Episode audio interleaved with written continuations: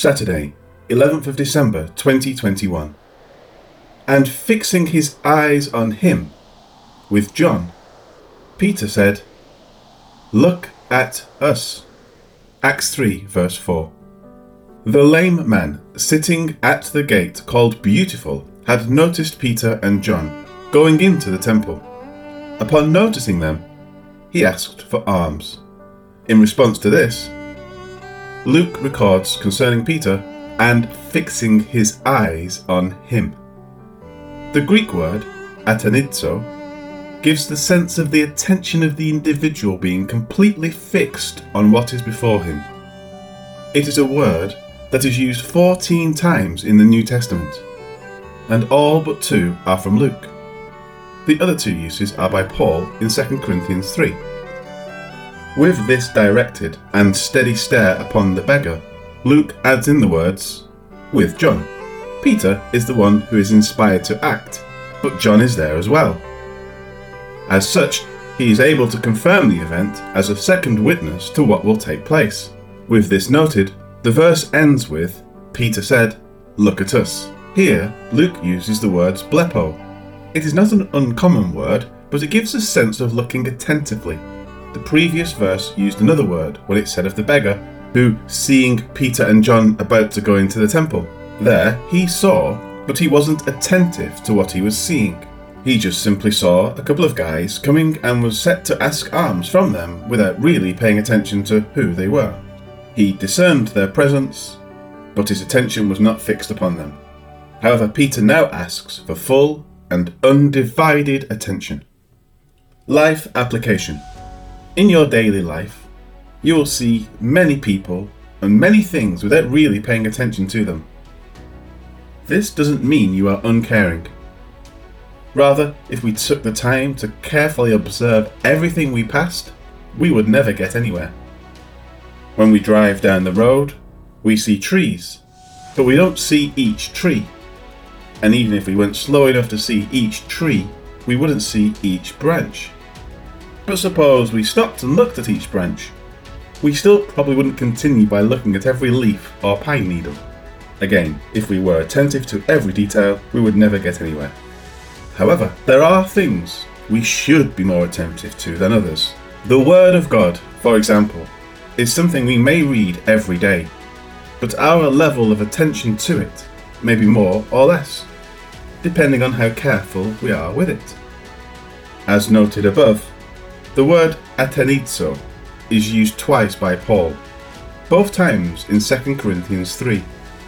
The second time he uses it, he says, Therefore, since we have such hope, we use great boldness of speech, unlike Moses, who put a veil over his face, so that the children of Israel could not look steadily at the end of what was passing away, but their minds were blinded for until this day, the same veil remains unlifted in the reading of the Old Testament, because the veil is taken away in Christ.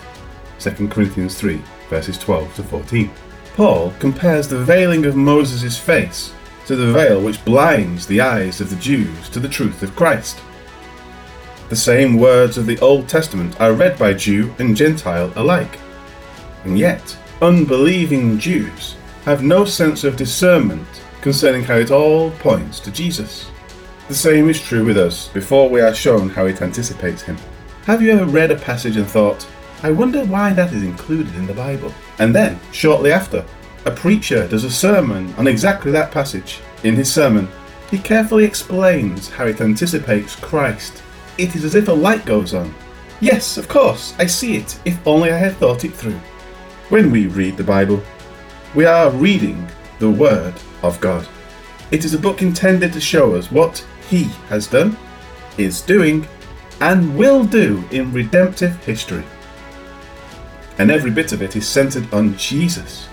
If we keep that in mind, and if we are careful to think about what we are reading, we can often see things that are right there in plain sight, but which are veiled in how they are presented.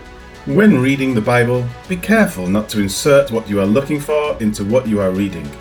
Rather, ask the Lord, What are you showing us? Then think on what you have read. Consider it in relation to the rest of Scripture. In this, you may find types and pictures of what God is doing in the text right before you. Fix your gaze attentively on this precious word. Contemplate what it says and cherish what it conveys. This word is what tells us of Jesus, and Jesus is the one who reveals the unseen Father to us. Yes, cherish this sacred word and this beautiful gift that God has given to reveal Himself to us. Lord God, how wonderful it is to study your word, to think on its precepts, and to consider its lessons. There are foundational truths recorded there. In it, we find a properly established moral base for our lives, and through it, we are directed to you, the giver of all good blessings in Christ. Thank you for this precious word, O God. Amen.